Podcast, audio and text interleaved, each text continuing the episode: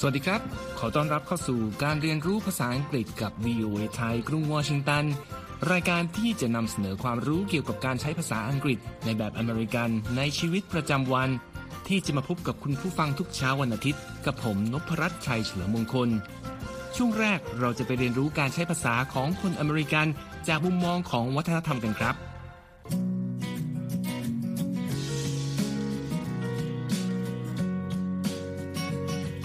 ในช่วงแรกนี้คุณนิติการกำลังวันจะมาร่วมสนทนาเกี่ยวกับวัฒนธรรมการใช้ภาษาของชาวอเมริกันกันครับ เวลาเราทักทายคนเป็นภาษาอังกฤษ เราเรียนมาว่า how are you หรือ how are you doing พอเราถูกทักด้วยคำถามแบบนี้นะคะ สิ่งที่เราควรตอบก็มีหลายคำตอบค่ะ อย่างเช่น I'm fine thank you หรือ I'm well thank you หรือแม้แต่บอกว่า I'm not doing well หรือ I'm not fine แบบนี้ก็ได้ค่ะ แต่เมื่อคุยกับคนอเมริกันคำทักทายที่ว่าเหล่านี้ไม่ได้เป็นไปตามที่เราเรียนกันมานะครับ เพราะคนอเมริกันส่วนใหญ่ทักทายว่า How are you หรือ How are you doing รวมทั้งคำถามที่ไม่เป็นทางการ เช่น What's up ในนัยยะที่มีความหมายเท่ากับคำว่า Hello หรือ Hi เท่านั้นครับ พอเราถูกทักด้วยคำถามแบบนี้นะคะ สิ่งที่เราควรตอบก็มีหลายคำตอบค่ะ อย่างเช่น I'm fine thank you หรือ I'm well thank you หรือแม้แต่บอกว่า I'm not doing well หรือ I'm not fine แบบนี้ก็ได้ค่ะ ทราบกันอย่างนี้แล้วเราจะได้ไม่แปลกใจว่าทำไมเวลาได้ยินคนต่างชาติ โดยเฉพาะชาวอเมริกัน ถามทักทายแล้วไม่รอคำตอบ แถมอาจเดินผ่านไปเลย เพราะทั้งหมดนี้ คือแค่การทักทายจริง ๆ ครับแต่ว่าในกรณีที่เราจะทักทายคนที่รู้จักกันจริง ๆ นะคะ เราต้องตอบคำถามค่ะ และถามกลับตามมารยาทด้วยนะคะ อย่างเช่น I'm fine หรือ I'm good และตามด้วยคำถามไปนะคะ อย่างเช่น How about you ก่อนที่จะดำเนินบทสนทนาต่อไปตามปกติค่ะ ใช่แล้วครับ และขอบคุณคุณนิติการมากนะครับ ที่มาร่วมสนทนากันในวันนี้ จากการใช้ภาษาอังกฤษสำหรับการทักทายในวัฒนธรรมของคนอเมริกัน ต่อไปเราจะไปเรียนรู้คำศัพท์ต่างๆ จากการใช้ชีวิตประจำวันในกรุงวอชิงตันกันครับสำหรับผู้ที่มาเยือนกรุงวอชิงตัน เมืองหลวงของสหรัฐ จุดหนึ่งที่จะพลาดไม่มาเยี่ยมชม หรือถ่ายภาพร่วมกันไม่ได้ก็คือ อาคารรัฐสภาสหรัฐ หรือ the United States Capitol หรือ the U.S. Capitol อาคารขนาดใหญ่ที่มีสถาปัตยกรรมแบบนีโอคลาสสิก พร้อมโดมทรงสูง ตั้งตระงานอยู่กลางกรุงครับ ใช่ค่ะ อาคารแห่งนี้สร้างขึ้นเมื่อปี คศ 1793 บนพื้นที่เนินเขาที่ชื่อ Jenkins Hill ซึ่งเมื่อเวลาผ่านไป ชาวอเมริกันรวมสองชื่อนี้เข้าด้วยกัน และเรียกอาคารรัฐสภาของประเทศว่า Capitol Hill คำว่า Capital หากฟังเผินๆ เราอาจคิดว่าเป็นคำศัพท์ภาษาอังกฤษ ที่แปลว่า เมืองหลวง หรือ capital ที่สะกด c a p i t a l capital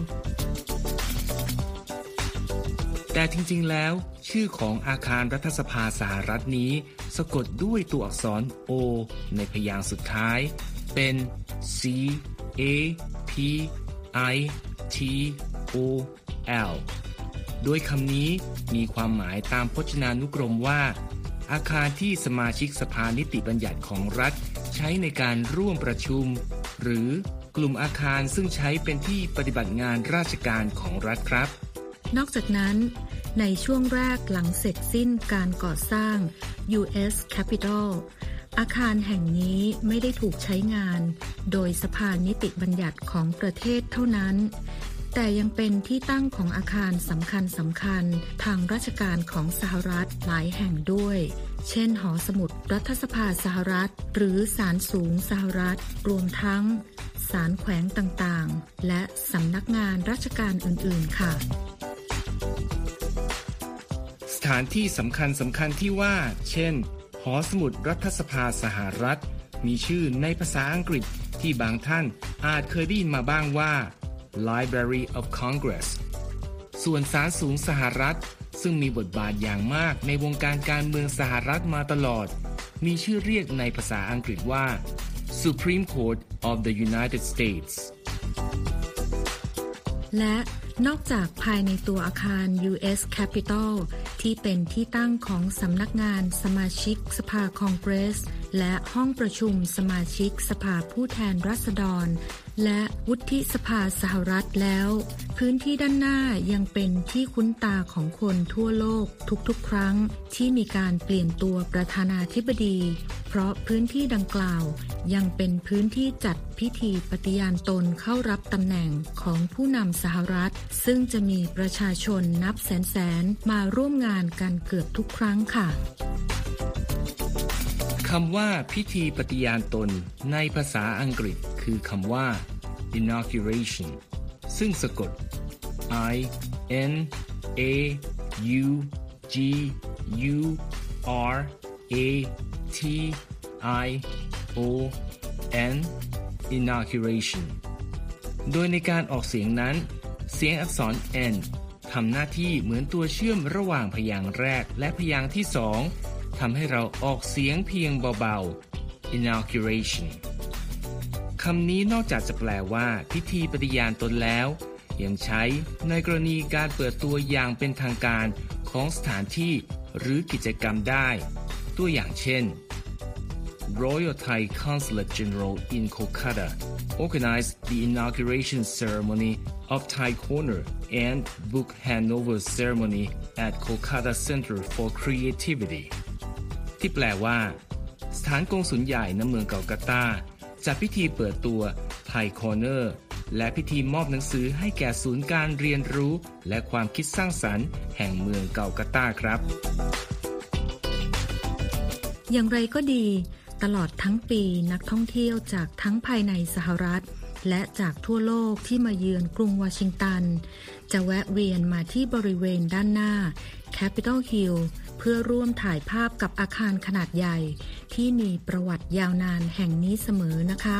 โดยบางคนที่สามารถจองสิทธิ์ ร่วมทัวร์ภายในอาคารได้ ก็จะมีโอกาสเรียนรู้เกร็ดประวัติศาสตร์น่าสนใจมากมาย ที่อัดแน่นภายในอาคารแห่งนี้ด้วยค่ะ สำหรับผู้ที่สนใจก็ลองไปตรวจสอบได้ที่ worldwideweb.visitcapital.gov นะครับ และขอบคุณคุณธัญพรมากนะครับ ที่มาร่วมแนะนำกรุงวอชิงตันในวันนี้ ช่วงต่อไปเราจะไปเรียนรู้ไวยากรณ์ภาษาอังกฤษในช่วง Everyday Grammar กันครับ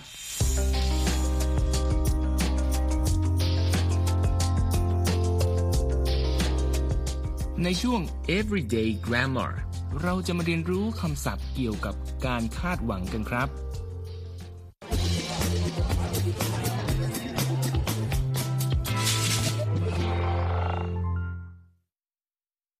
How are you doing today, Faith? It's been a tough day. I didn't sleep last night, and all my friends forgot that today is my birthday. They didn't even wish me a happy birthday. Oh, uh, I'm sorry. Uh, happy birthday.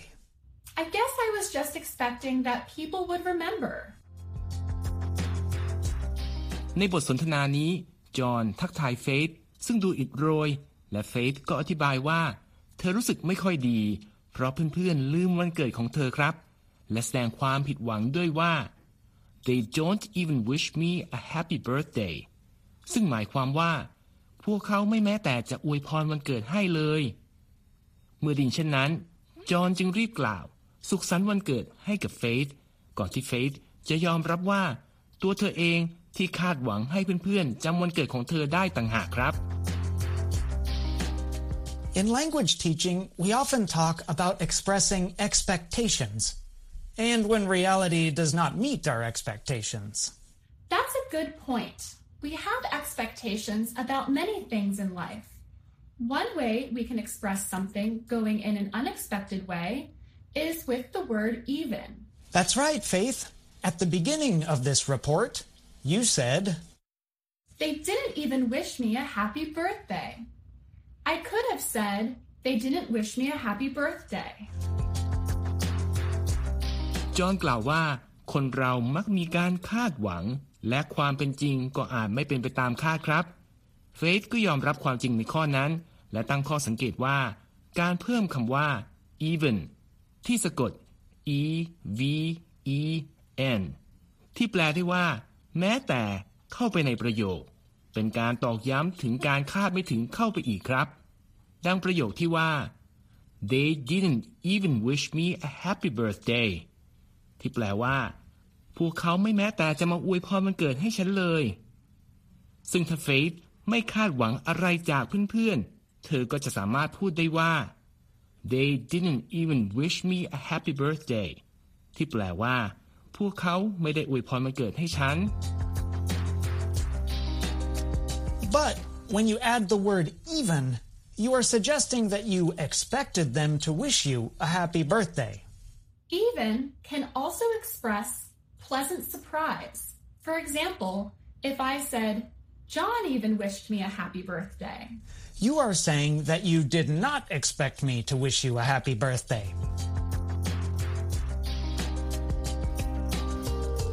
เฟธอธิบายเพิ่มว่าคำว่า even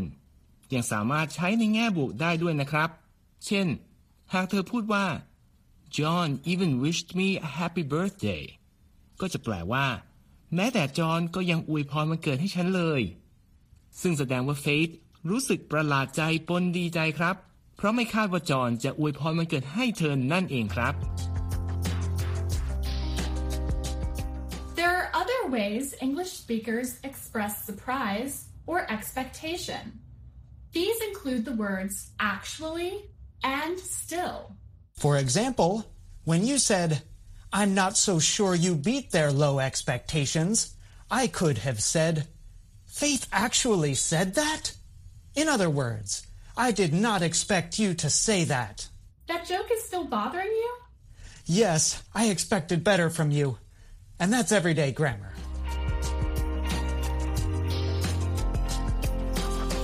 และในการเสริมคำที่จะขยายความรู้สึกไม่ว่าจะเกินคาด หรือผิดคาด เรายังสามารถใช้คำว่า actually ที่สะกด a c t u a double l y หรือ still ที่สะกด s t i double l ได้ด้วยนะครับ อย่างเช่น หลังจากเฟธพูดว่า John even wished me a happy birthday หรือแม้แต่จอห์นยังอวยพรมาเกิดให้ฉันเลย เพราะเธอยอมรับต่อหน้าว่า ไม่ได้คาดหวังอะไรมากมายจากจอห์นจอห์นก็อาจอุทานดังว่า Faith actually said that ซึ่งแปลได้ว่า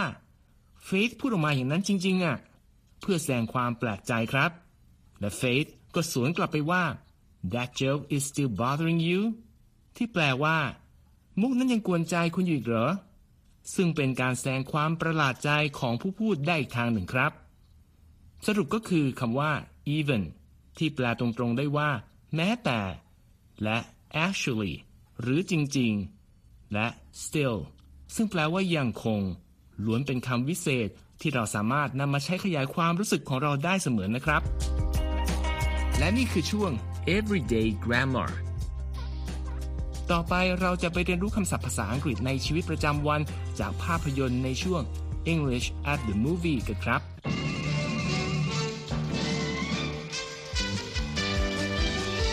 สำหรับ English at the movie วันนี้ เราจะมาทำความรู้จักกับคำศัพท์คำหนึ่งที่เรามักได้ยินผู้ใช้ภาษาอังกฤษ พูดแบบไม่เป็นทางการบ่อยๆครับ นั่นคือคำว่า dude ซึ่งสะกด d u d e ตัวอย่างของการใช้คำนี้ในแบบไม่เป็นทางการคือ จากภาพยนตร์อเมริกันคลาสสิก เรื่อง The Big Lebowski ซึ่งเป็นภาพยนตร์อาชญากรรมแนวตลกที่ออกฉายในปี 1998 ภาพยนตร์เรื่องนี้อาจไม่เป็นที่รู้จักในวงกว้างครับ แต่มีฐานผู้ชมที่เป็นแฟนพันธ์แท้อยู่จำนวนหนึ่ง The Big Lebowski เป็นเรื่องราวของ Jeffrey Lebowski ชายคนหนึ่งที่อาศัยอยู่ในนครลอสแองเจลิสและมีลักษณะที่เรียกได้ว่าเป็นคนเกียจคร้านครับ เพราะไม่สนใจทำมาหากิน และมักบอกให้คนอื่นเรียกตัวเขาว่า the dude ดังที่เราจะได้ยินจากบทบรรยายในภาพยนตร์เรื่องนี้ครับ This Lebowski, he called himself the dude. Now, dude, that's a name no one would self-apply where I come from. But then there was a lot about the dude that didn't make a whole lot of sense to me. คำว่า dude นั้นมีความหมายตามพจนานุกรมว่า เพื่อน หรือเกลอ หรือสหาย แต่จริง ๆ เมื่อคำนี้กำเนิดขึ้นในช่วงศตวรรษที่ 18 คนสมัยนั้นเอาไว้ใช้กับคนที่ละเอียดจุกจิก และบางรายก็บอกว่าจริง ๆ แล้วคำนี้ มาจากคำเดิมว่า Yankee Doodle ซึ่งเป็นชื่อเพลงเก่าแก่ของอเมริกาครับ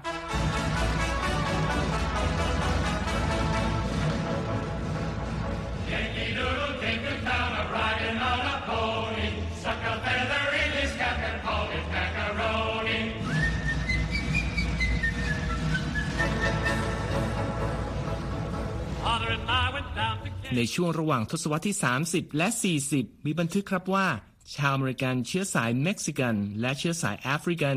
นิยมใช้คำว่า dude เพื่อเรียกเพื่อนๆ ในกลุ่มที่สนิทกัน ก่อนที่คำนี้จะเป็นที่รู้จักจากการเผยแพร่วัฒนธรรมของชาวอเมริกันเชื้อสายแอฟริกัน ผ่านทางบทเพลง และวัฒนธรรมป๊อปหรือ pop culture จนคำคำนี้กลายมาเป็นคำสามัญติดปากผู้คน ที่ใช้พูดคุยในบรรยากาศไม่เป็นทางการครับ นอกจากเอาไว้ใช้เรียกเพื่อนเพื่อแสดงความสนิทสนมแล้ว บางครั้งคำว่า dude ยังมีนัยยะแฝงถึงนิสัยเกียจคร้านของคนคนหนึ่งด้วยนะครับ ดังเช่นในภาพยนตร์ The Big Lebowski ที่ตัวละครตัวเอกเลือกที่จะเรียกตัวเองว่า the dude นั่นเองครับ ในกรณีอื่นๆ เราสามารถใช้คำว่า dude ในบริบทที่ต่างออกไปหลายอย่างนะครับ ดังเช่นในตัวอย่างบทสนทนาต่อไปนี้ Imagine a young man has just finished telling a story. His friend might say, Dude, that reminds me of a time when I had a similar experience. In this example, the speaker uses dude to show a transition from one story to the next. ในบทสนทนานี้ สมมุติว่ามีคนสองคนกำลังคุยกันอยู่ครับ และคนหนึ่งเพิ่งเล่าเรื่องของตนเสร็จ และอีกคนก็พูดขึ้นมาทันทีว่า dude that reminds of a time when I had a similar experience ซึ่งแปลได้ว่า เฮ้ยเพื่อนคิดถึงตอนที่เราโดนแบบนั้นเหมือนกันเลย แต่สำหรับบทสนทนาในหมู่สาวๆคำว่า dude จะใช้ในกรณีคู่สนทนาที่สนิทสนมกันมากด้วยนะครับ Women sometimes use dude to show concern for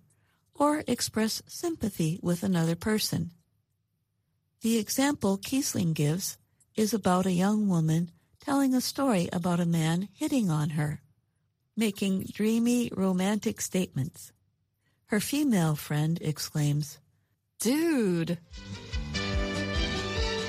มีการวิเคราะห์ว่าคำว่า dude ในหมู่สาวๆ มีไว้เพื่อแสดงความกังวลหรือความเห็นใจแก่อีกฝ่ายครับ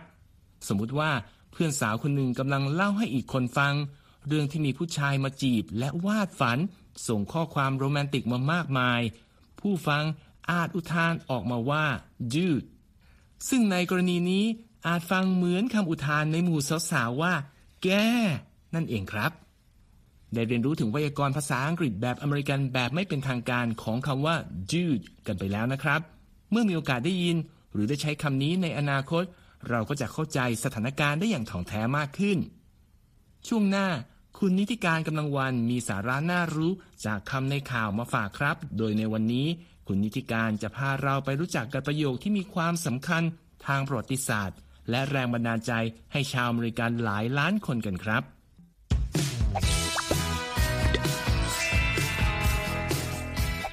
สวัสดีค่ะ ทุกวันจันทร์ที่ 3 ของเดือนมกราคมของทุกปี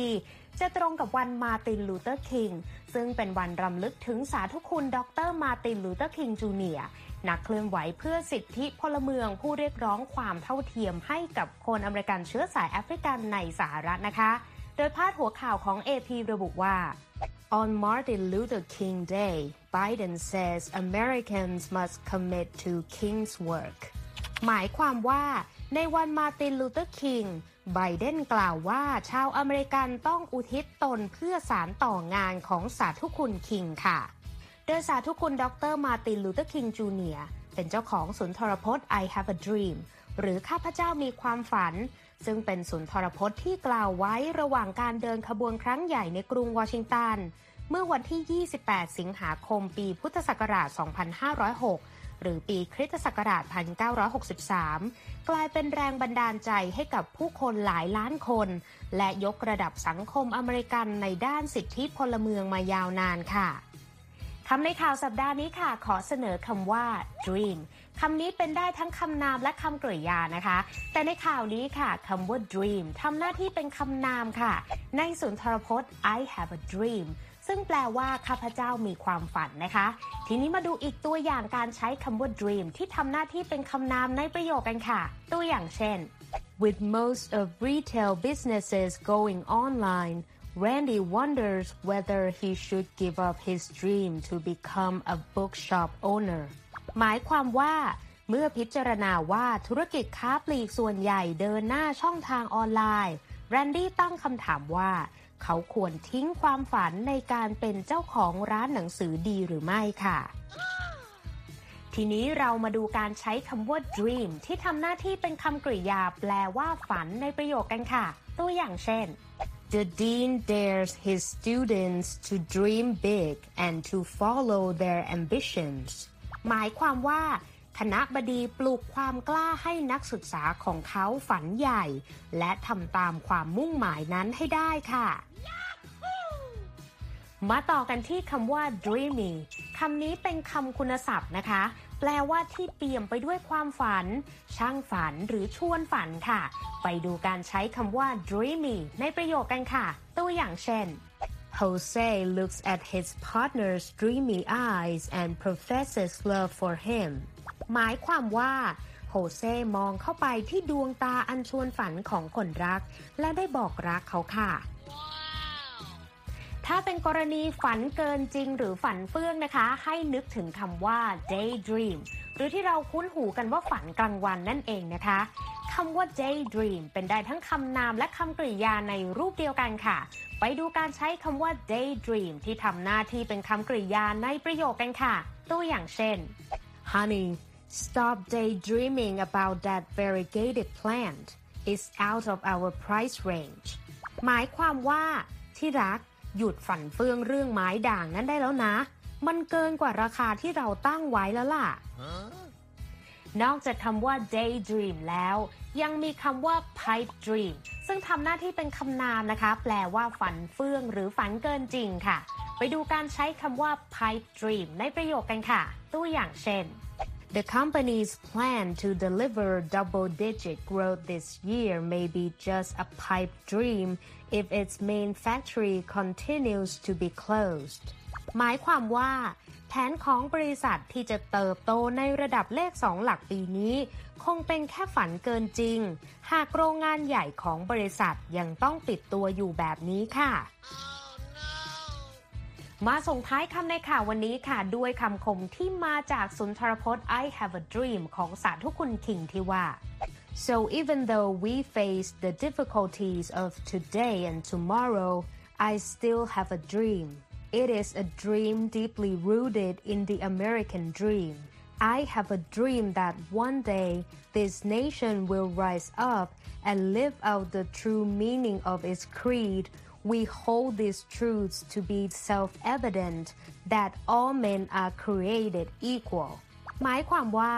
ถึงแม้ว่าเราจะเผชิญกับความยากลำบากในวันนี้และวันหน้า ข้าพเจ้ายังคงมีความฝัน เป็นความฝันที่อย่างรากลึกตามแบบความฝันอเมริกัน ข้าพเจ้ามีความฝันว่าวันหนึ่ง ประเทศนี้จะลุกขึ้นยืนหยัด และดำเนินชีวิตตามความเชื่ออย่างแท้จริงและเห็นแจ้งได้ในตัวเองว่า มนุษย์ทุกคนถูกสร้างให้เท่าเทียมกัน เอาละค่ะ หมดเวลาสำหรับคำในข่าวสัปดาห์นี้แล้วนะคะ แล้วกลับมาเรียนรู้คำศัพท์ใหม่ๆ กับคำในข่าวได้ในครั้งต่อไป วันนี้ลาไปก่อน see you later สวัสดีค่ะ